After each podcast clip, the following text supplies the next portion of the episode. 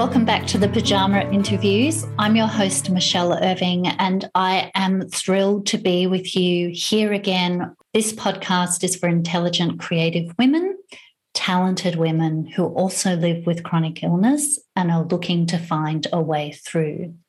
Today's episode was recorded live, and I'm thrilled to share with you a beautiful, powerful conversation with two of our guests. Stay tuned at the end. We are currently open for anyone who wants to join us for Queen of the Underworld, and you'll find all of the details in the show notes and at the end of this podcast to join us. So let's dive in.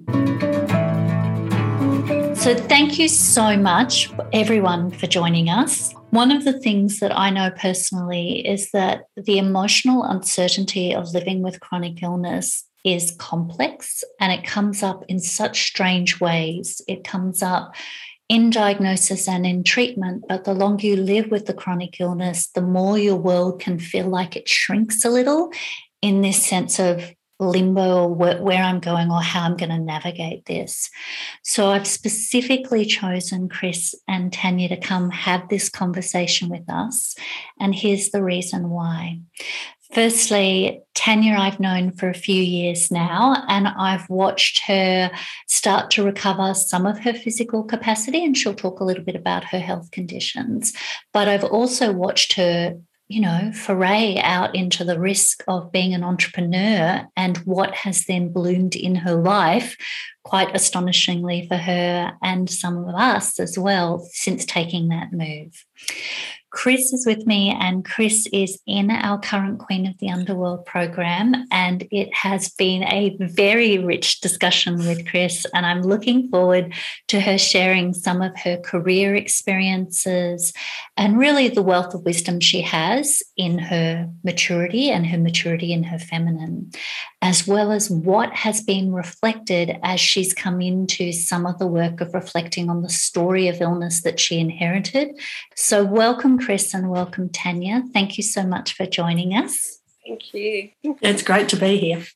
Beautiful. Tanya, I might just start with you. I'm wondering if you will share with us, as I always ask, what your health experience currently is and anything else you want us to know so that we get it on the table and we're all spoonies in the room together. Sure. Thank you, Michelle. And lovely to be doing this with you, Chris.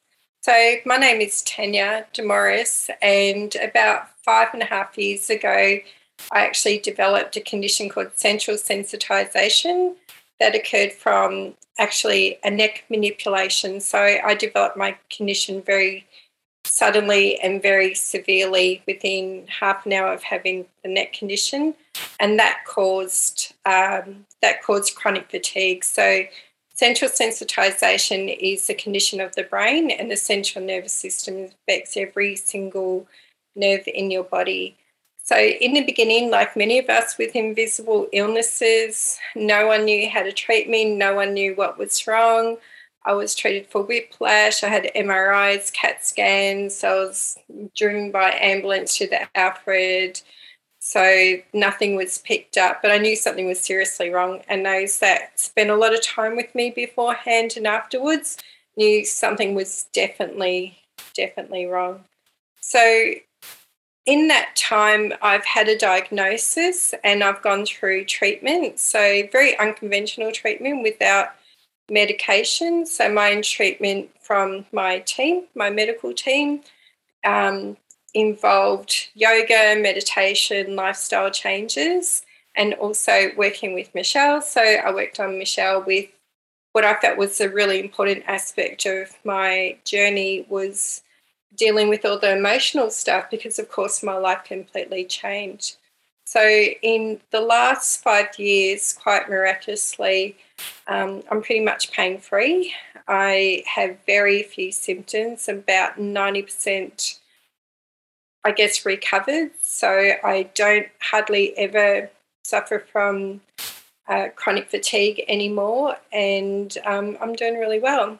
And in that journey, I've learned a lot, and it's been difficult and rewarding at the same time. And it's been a deep journey Tanya as well. Like this, this didn't just go away with quick ease. This was a very long, deep journey in that five years. Yeah, it was the it was without question the hardest thing I ever went through. I actually had open heart surgery at 24. I was born with a heart condition, and it was picked up very late, and I had an emergency um, surgery, and that's pretty intense. But going through this is uh, so much harder. It was open heart surgery was easy compared to this, so very big, very life changing big journey. Gorgeous. And thanks so much for sharing that with us. And Chris, I'm now going to um, ask you to share with us about mm. you and your health experience and conditions as well. Sure. Thanks, Michelle. Hello, everybody. I'm Chris. I've been living with um, severe active rheumatoid arthritis for this is my 36th year.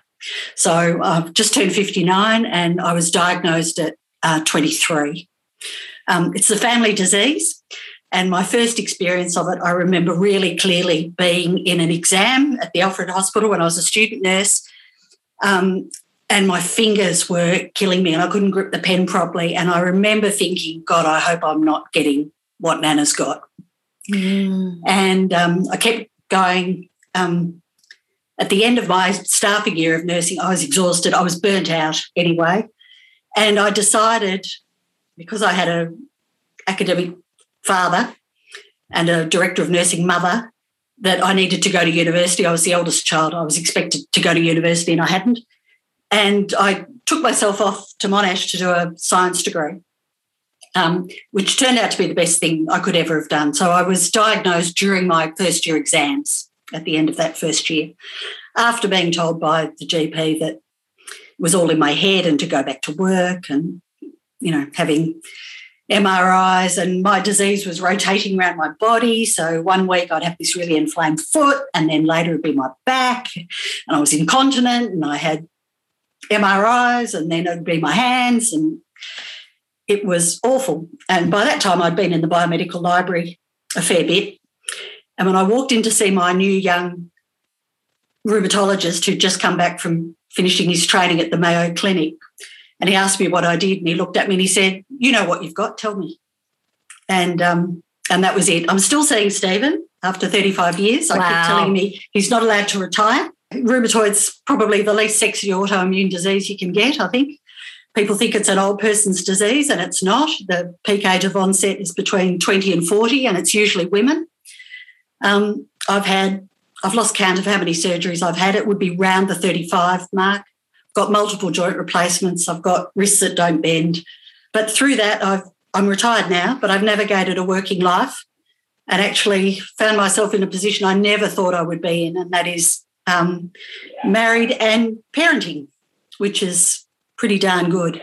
But uh, you do certainly have a smaller world, and I do find that physically I have been for a long time on a declining trajectory. And now I'm starting to get um, secondary autoimmune diseases like thyroid problems and, and other things that are arising because of my physical state. Yeah. And I think what's very interesting to me, Chris, that you've had, I've learned so much about you in the last six months too, and part of your experience. And one of the things that we've talked about is this full career. Like, this was not a small career that you went into. And I'm just wondering, yeah, from your perspective, before you came into Queen of the Underworld, you were mm. moving into retirement, and your question was, What am I going to do? And I'm just sort of curious if you want to sort of share just where you are at yeah. um, in that transition. Yeah, I, I stopped working a couple of years ago. I had eight surgeries in four years, and I just didn't pick up at the end, and all all the joy had gone out of work for me. And I, I was leading a research team. Um, we had a lot of money in grants. I had a number of postdocs, and I was supposed to be working two days a week. But as with most academic type jobs, they eat up as much of your life as you're prepared to give, and and then all the rest of it if they can. And um, I decided to stop. And it's taken me a long time to physically, I think, get to a phase where I really feel like I want to get back out in the world again. And then, of course, COVID's come along in the middle of that too. But have this real desire to find something useful that I can do where I can give what I can give and not go into overdrive as I used to do and give because I had to and then keep giving at great cost to myself and my family. So, Queen of the Underworld has really helped me in that space to um, be more comfortable where I'm at and take away that pressure. I really felt at the beginning of the course that I needed to find something I really want to do. And at the moment, I'm just feeling much more comfortable just spending some time on me instead of everybody else and just exploring what might be good to do and not feeling like I have to rush into it either. and good. I'd like to catch this and I'd like to catch with Tanya because it is so mm. common. Yeah this push. I talk about it a lot, and it's important to talk about. So, in the culture we live in, it's about, it's it's around push. People are working during COVID. What we know is that that is bleeding um, into what used to be private time as well. There's an ongoing. You can't actually get out and do things, even mm. if you're living with chronic illness. Other people leaving the house is not happening. Like so, even that quiet time has gone. Yeah. And I think one of the things about that is that we get conditioned because people haven't seen our private world and the quietness that we live in. We get used to pushing when we're on, pushing when we're out in the world. And what that does is actually use up all of our excess energy. So we're moving into performing wellness mm. rather than actually honoring where we're at. Yeah. And I'm just wondering what that has been like where you found that in yourselves? And then what the transition's been because i know tanya this has occurred for you working for yourself. There has been a transition from the push you were used to. Like how do you run a business without push? This is weird. So would you like to talk about that first perhaps tanya? Yeah sure. So i was pre like incredibly unwell when you know it at a stage I kind of pushed on living a life of a normal person because I wasn't diagnosed. Everybody else around you expects you to be acting a certain way. And then I got to the point where, you know, I remember I went back to RMIT crazily doing building design and drafting architecture, the accelerated course, which was crazy. It was 35 hour contact a week and 20 it's the most intense course you can do. Um, and then i got to the point where i just couldn't you know i'd be struggling into the course. It was very contact based and i wasn't diagnosed so i wasn't getting the support. So i really crashed. I was fi- diagnosed that christmas you know after handing in my last assignment.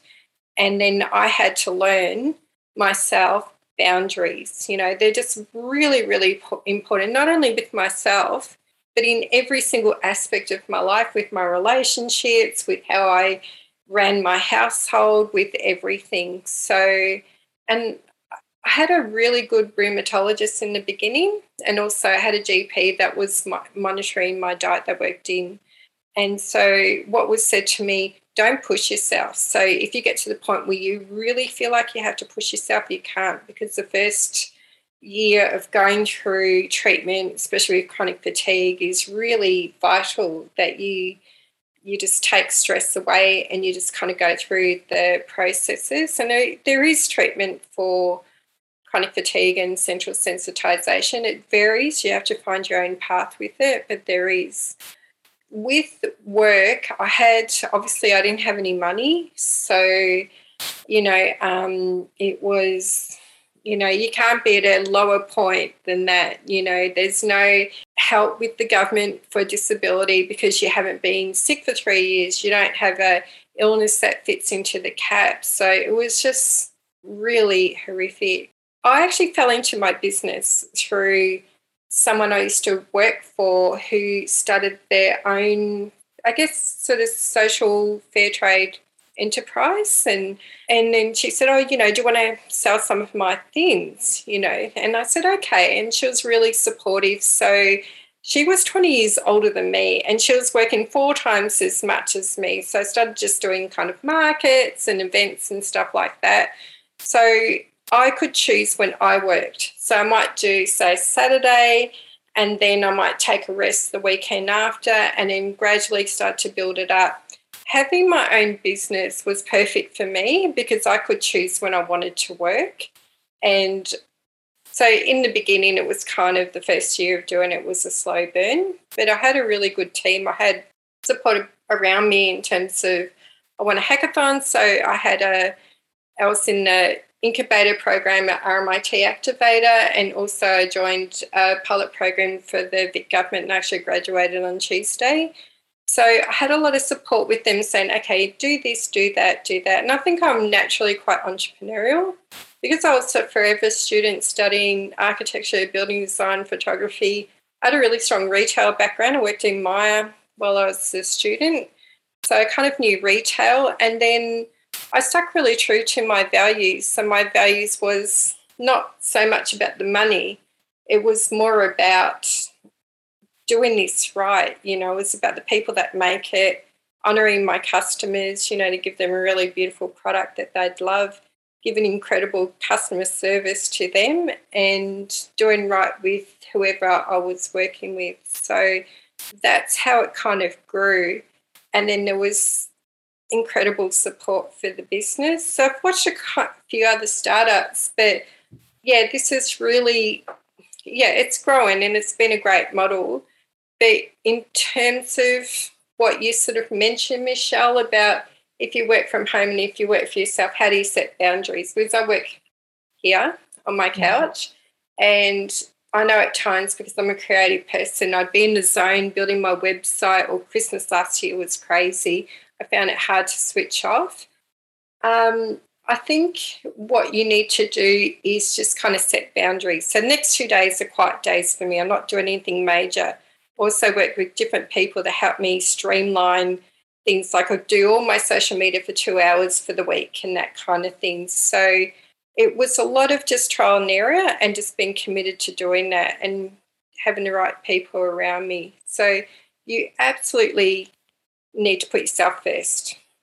So, one of the things I've noticed for you, Tanya, is firstly, there was all this financial support that you had no idea about, and you got into the RMIT incubator. There were grants. Like, this was, if, if you'd set out to start a business, like, that's not going to be obvious. But for you, because you fell into it, there was this financial support. And I think what that has revealed to me, it's my own experience and it's what I also watch with women in terms of meaningful work and the spoonie entrepreneurship or the spoonie job, is that there are places, there are ways for it to unfold in a way that works for you. And the other thing I've watched you do is you have built this business slowly. So your health is now at a much stronger capacity than it was three years ago. But three years ago, you were doing it gently, slowly, and you were very strategic about what you took on as a task and what bit you bit off to chew at any time.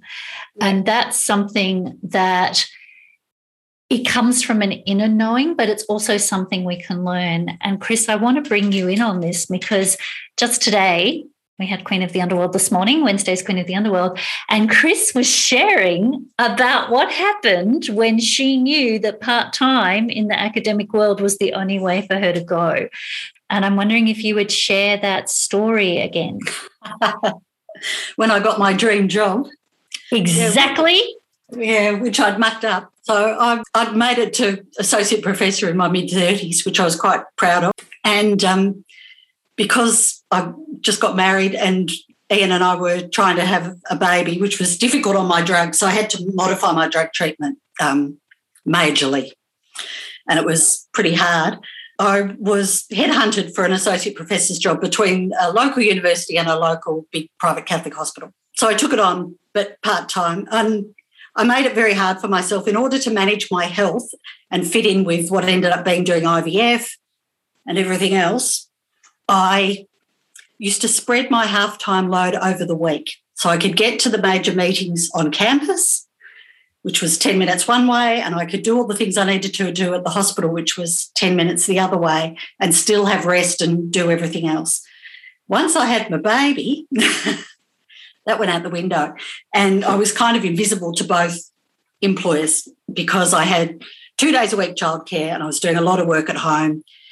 And yeah, I made this ridiculous bed for myself because I'd made myself so visible and so available before, even though I was managing it. And it really worked for me. It didn't work for me anymore.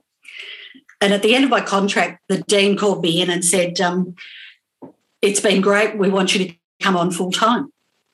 And as I opened my mouth to say, I can't do that, I want to stay part time, which I was struggling with anyway, she said, It's full time or nothing.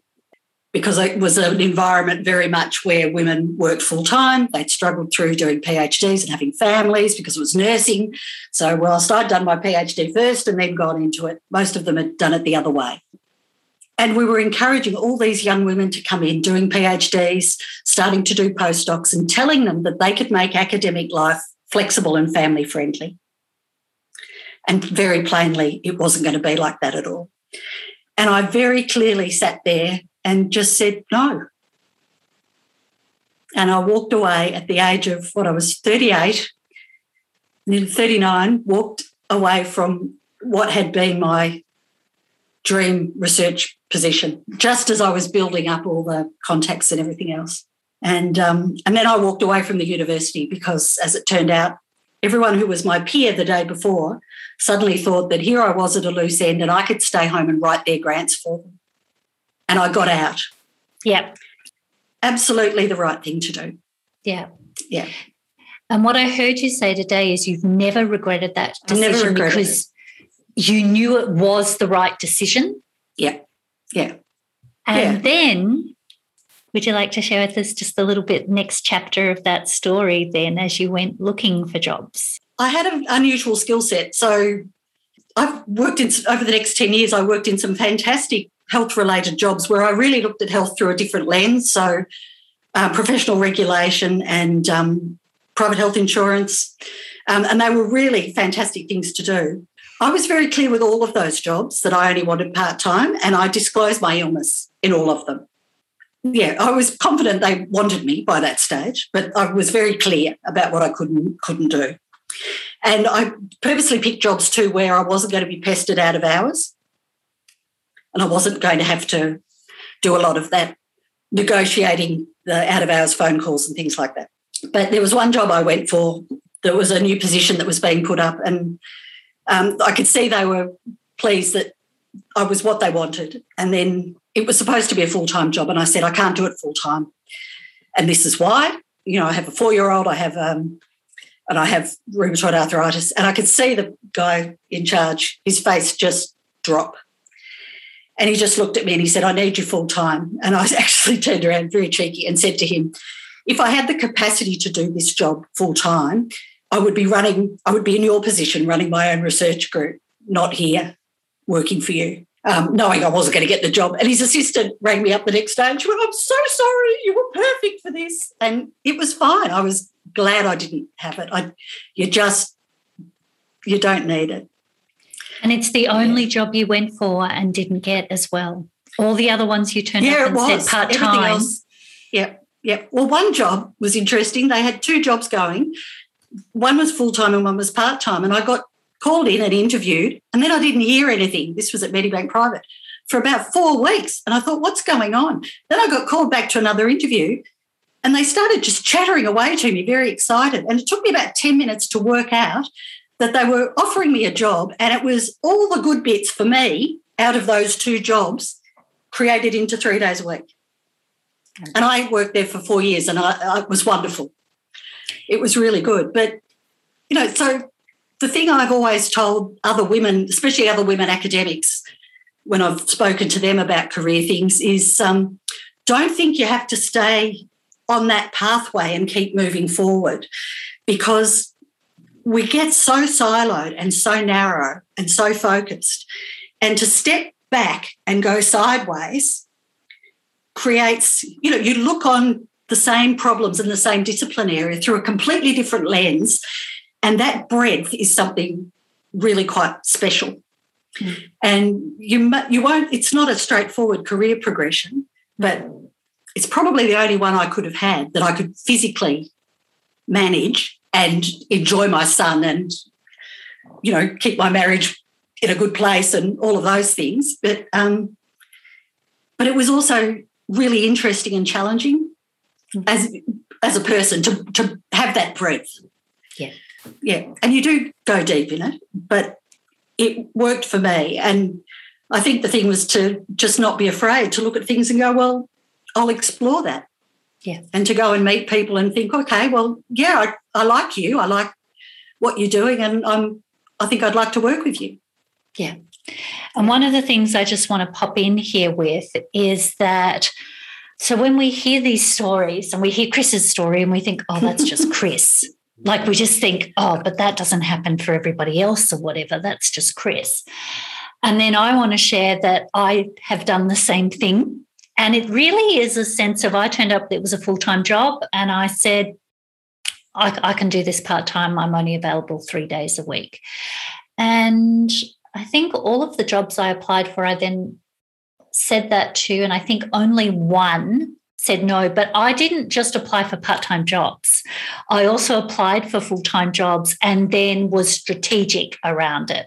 I'm now in a situation. So there's two things, and this is the crossover, is I never intended to run my own business, and I certainly never intended to run one around chronic illness. okay, that was never my intention. And much like Tanya, I sort of fell into it. But what's happening at the moment is that I'm having conversations with corporate HR people and execs at that level. And chronic illness is now, because of COVID and everybody working from home, it has more visibility in the workplace in that people have worked out people can work from home and remotely. And they've also started, there's a big shift in visibility around chronic illness. It's going to take a little bit of time, but the shift is on. And just yesterday, I was in a conversation with the head of people and culture for a national organization. And the three questions she asked me were what sort of conversations should we be having? When should we be having them? And how do we have them without offending anybody? And I have to say, for the 15 years that I worked, it's like nobody ever asked me any of those questions. And I had to work out how to navigate that for myself. But that's one of the beauties of where we are now, because it's not just Chris or Tanya or me or any of the other women that we know that we've had on these panels or in the pajama interviews. The shift is on and then it really is just a matter of opening strategically to how that's going to work for you. The next thing I really want to explore with both of you is how you find your ground and your power when you feel wobbly and when you're navigating something that is emotionally tricky. And the ways I want to talk about this is both of you have done work with me around the Queen the warrior and the wise woman. And Chris, I'm wondering we might come to you, and then Tanya, we might speak with you as well about this empowerment that you find even in the midst of your own body. Chris, would you like just to share a little bit about, you know, what you've discovered in the last six months about your own power and where you are operating from? Mm. Yeah, I, um, it's been a fascinating journey, and I still feel very much sort of in the middle of it too. A lot of it, I think, for me, liking to intellectualize everything, has been finding a framework and words, things to put around how I was feeling, and to give myself space to reflect back on where I've been and where I've come to, but also to really find my ground and operate from my maturity much more especially in relationships with um, family. Not so much my partner, but certainly with my son and my mother, especially. And that's been fantastic. And all in all, I feel much calmer and able to take on what's happening with COVID, much less angry, which is good. I needed that through what we've done. And I think we talked a lot about the warrior woman who stands at our boundary. And I think realizing that I, I could step back and just look after me and not and give everybody else their space was was really important because I've always been in there sorting everybody else out mm. or or running around at their beck and call, which I think is happening to a lot of us that have got teenagers or young adult children and aging parents as well. You're sort of stuck in the middle. And um, that's been a really good feeling to be able to really come into myself that way. Yeah, and I feel I feel much more calm and adult in the way I can deal with things. I think there were a lot of decisions that were being made early in the process that were coming from from a, a much younger me, a very a, a good girl who'd always done the right thing, and was the part of me that from by my parents was always the one that was acknowledged. Yeah, always. Mm. That's been my role as the eldest child of three brothers, the only girl. That good girl has been the part of me that my parents always sort of valued. And it has been such a relief and such a joy to be able to step out of that and just be me. And within with that has come quite a shift in my relationship with my mum, which is fantastic. And in a short period of time, in Chris, a short period of time, yeah. One of the things, and I'd, I'd really love you to share just practically, what has that shift been for you like being the good daughter, the eldest daughter, got two mm. people, and a lot of expectation on yourself about giving, doing more, even living with chronic illness. That push was really strong in the family. Yeah, very. So, what have you done or changed practically to transform that relationship? I've said no more, and I've done things when I've been able to do them, not just when I've been asked to do them, or I've plan things. So um, my mum's just had a knee replacement, and we sort of I sort of said to her beforehand, I can I can do this and this and this, but I I can't do these other things. And lo and behold, everything got done because my sister-in-laws and my brothers actually stepped up, which they normally wouldn't do because I would do it all. And, and you jump in first as well you jump yeah, in to well, do it was it. always expected. I live closest, mm-hmm. you know, it, it was there. And it's been really good that sharing around. It's been good for everybody in the family, actually. Yeah. It's been, it's, it was actually really nice to have everybody participating in a way that they could. And have you managed any guilt or um, other people's backlash, or just those feelings you would have had previously from the good girl who just thought this was not possible to do otherwise? Well, the lack of backlash has been lovely. Yeah. So yeah. there have been no negative consequences at all. Yeah. What a shame I didn't figure it out 20 years ago. Yeah. but yeah, I think you just get stuck in these patterns. Yeah. And and finally to break out of some of those and say, yeah. okay, you know. And I, I could always do it with work. Um, it was always harder with home, you know. Yeah. I always had good boundaries at work. You know, I refused to have a work phone and they would contact me by email because I could control when I got onto mm-hmm. the emails and dealt with the work. And they knew that they would get things within 48 hours, mm. but not earlier than that. Mm. Um, but not to expect anything earlier than that. So yeah. deal with it while I'm here or wait. And that was really good. Otherwise, you would have been on the phone all the time. Mm. But yeah, family is another ball game completely. yeah, and the intimacy of those relationships and the long history and the way that it gets entrenched. Yeah.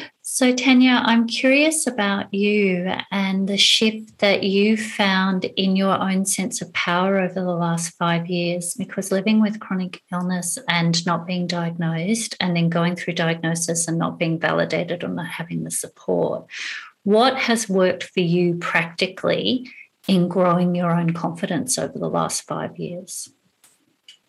I think the biggest shift for me was, and it took a while, was having the conversations with family members that really mattered.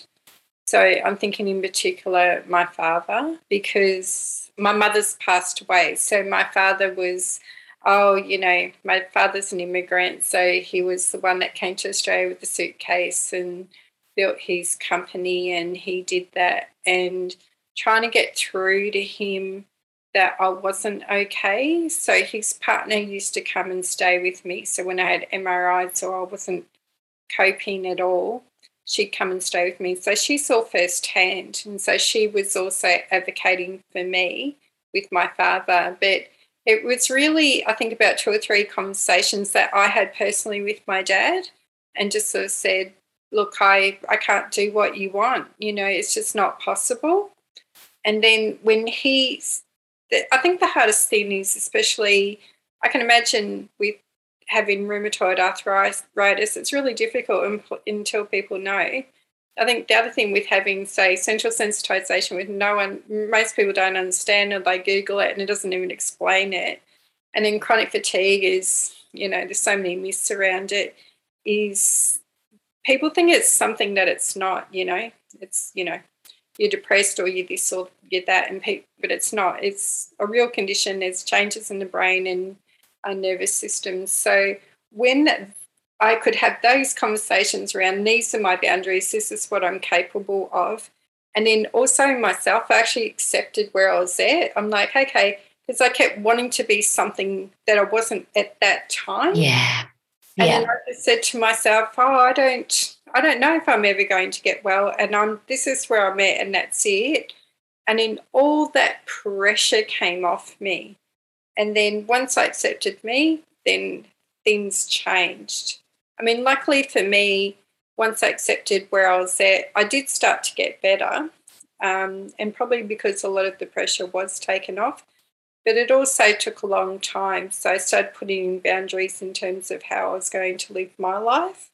And obviously, with family relationships, with anyone that's had or relationships with anyone, it's it's not smooth sailing, you know, and I've certainly made so many mistakes, and probably people around me have made sort of we've acted um, awkwardly. But I think the most thing is just to be kind to yourself because we're only doing what we can at the time that we're in it. So we can only do the best that we can at the time that we can. And I was striving for a really long time, and I kind of realized recently to kind of be this person emotionally and with people. And I thought, well, I'm not, I, I'm not really there yet. You know, I still got that bit to work on because with central sensitization, we go into fight and flight.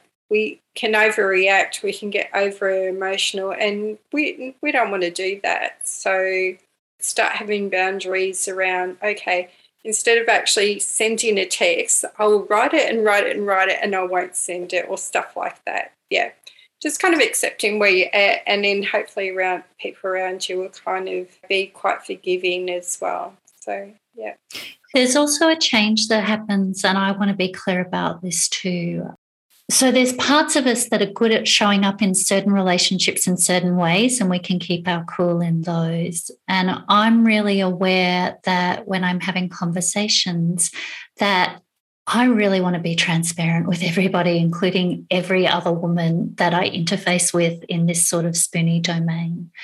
This is an ongoing process for me, and this relationship about how to manage relationships when my anxiety rises or when my uncertainty rises or what activates that.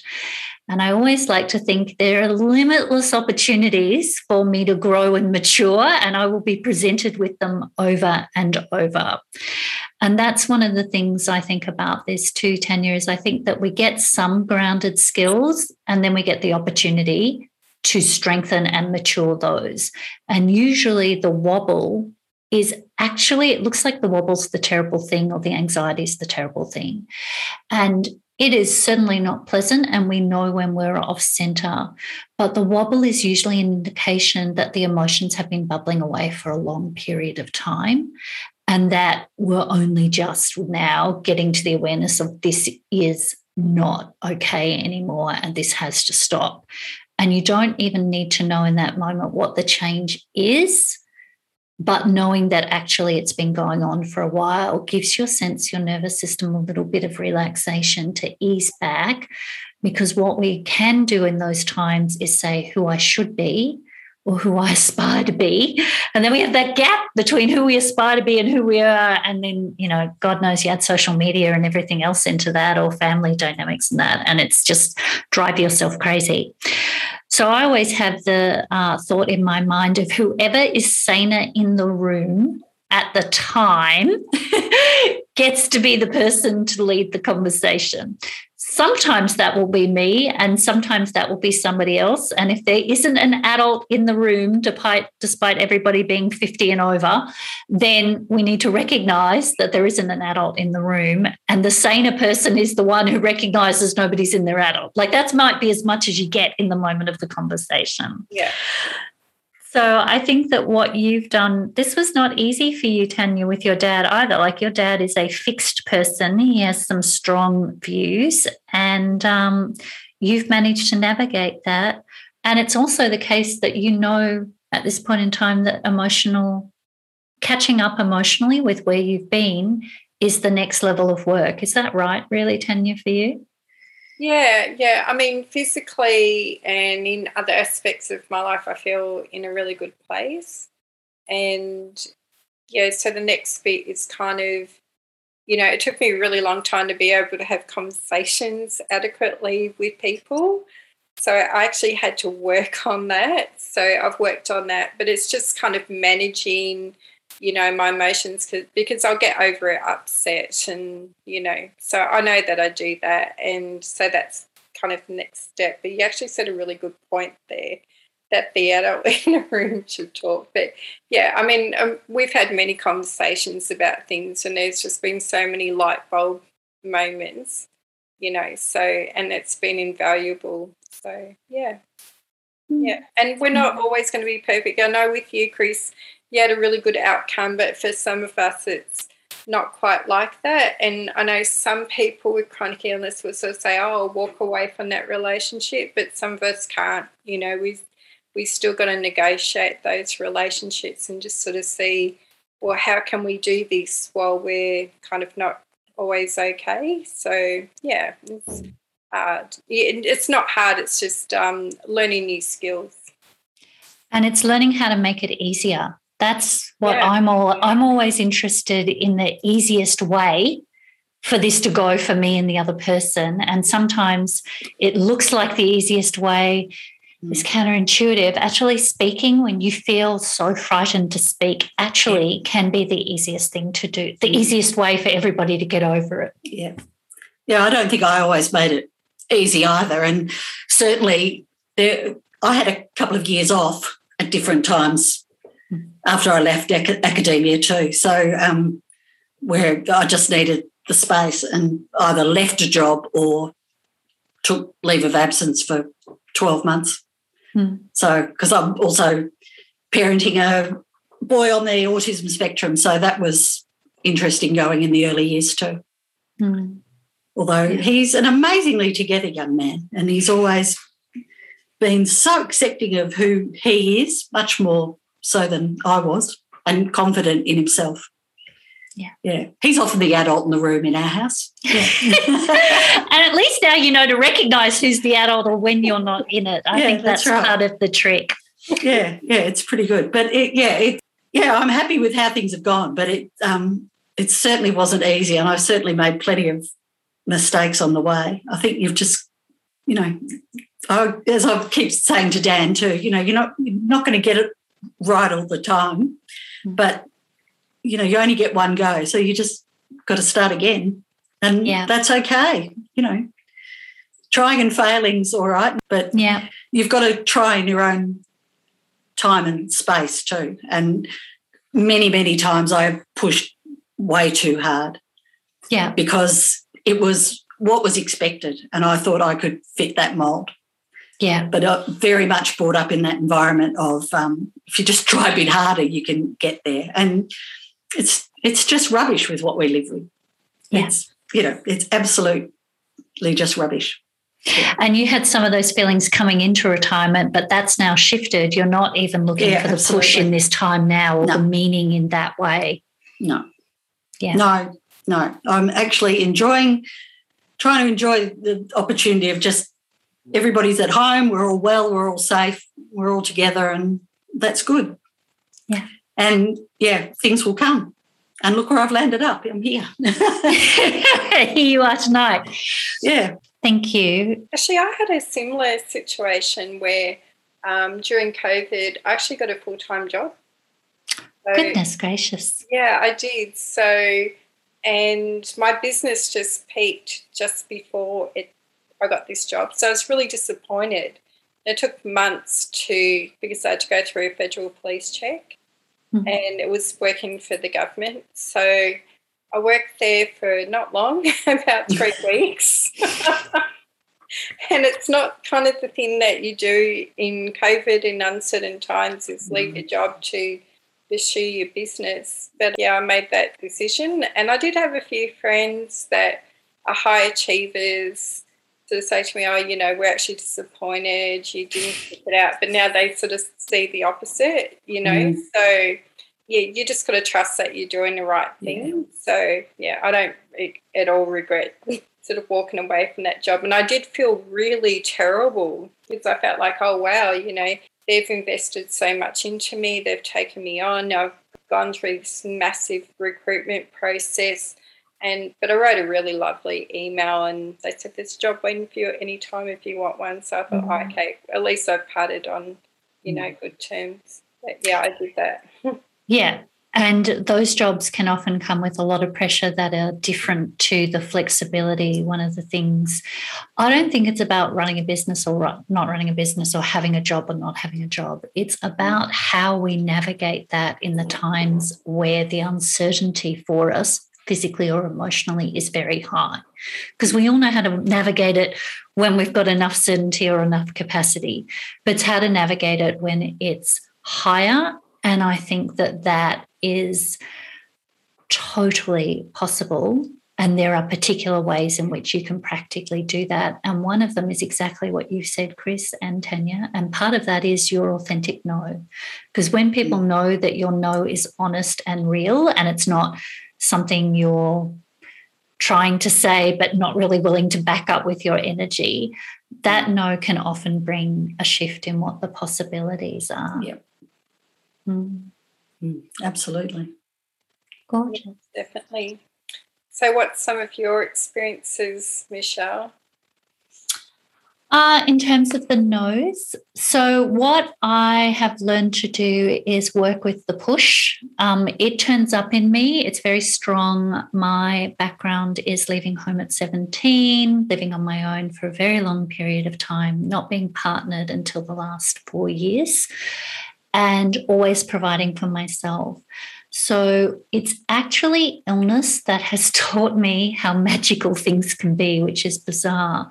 Because I've been bedbound twice in the last decade for long periods of time, I was employed for each of them, but it worked different ways.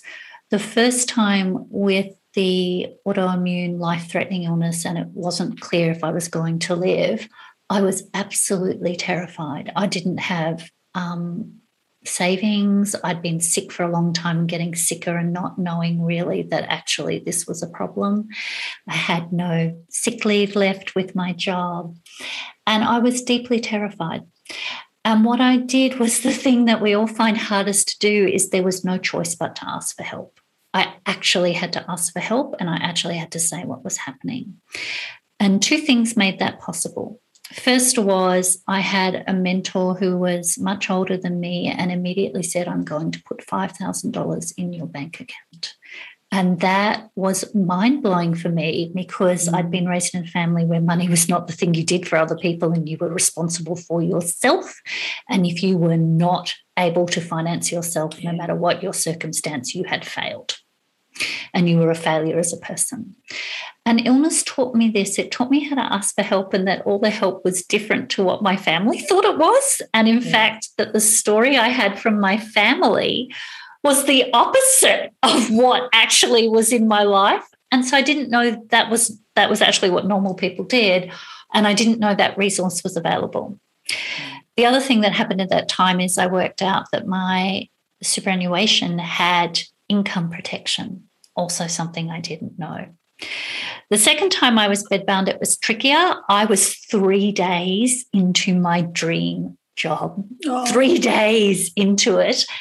And it hit me out of the blue, and I got um, vertigo and I couldn't walk, and I wasn't able to walk for about nine months. And then I was able to walk very wobbly. I was able to keep my job. And one of the ways that worked out is that I had a colleague and they valued me from my intellectual capacity was fine. It's just I couldn't walk and mm. my um, typing on screens was, I couldn't read, I couldn't watch TV. It was just, I couldn't do anything because of the sensitization was extreme but I could share my brilliant ideas if I put my phone on speaker and put it away from me. Uh, and all of that has taught me at the times where financially we are taught that we're a burden or financially we feel there is no way possible. Actually, things can be possible and there are ways to be open to that. And the survival instinct and the survival anxiety that comes up often closes us and tells us there is no option. I've failed, there's nowhere to go. And in fact, I've seen it happen over and over.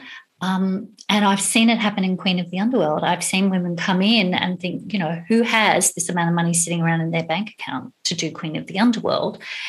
And it is magical what happens when instead of we say we can't do something and the finances are gripping us to say how might it be possible and it's just regardless i just want to share that it doesn't matter what the thing is my question now is always how might this be possible not how do i work out how to do the thing that everybody else wants me to do so that's mm. how i've worked that out tanya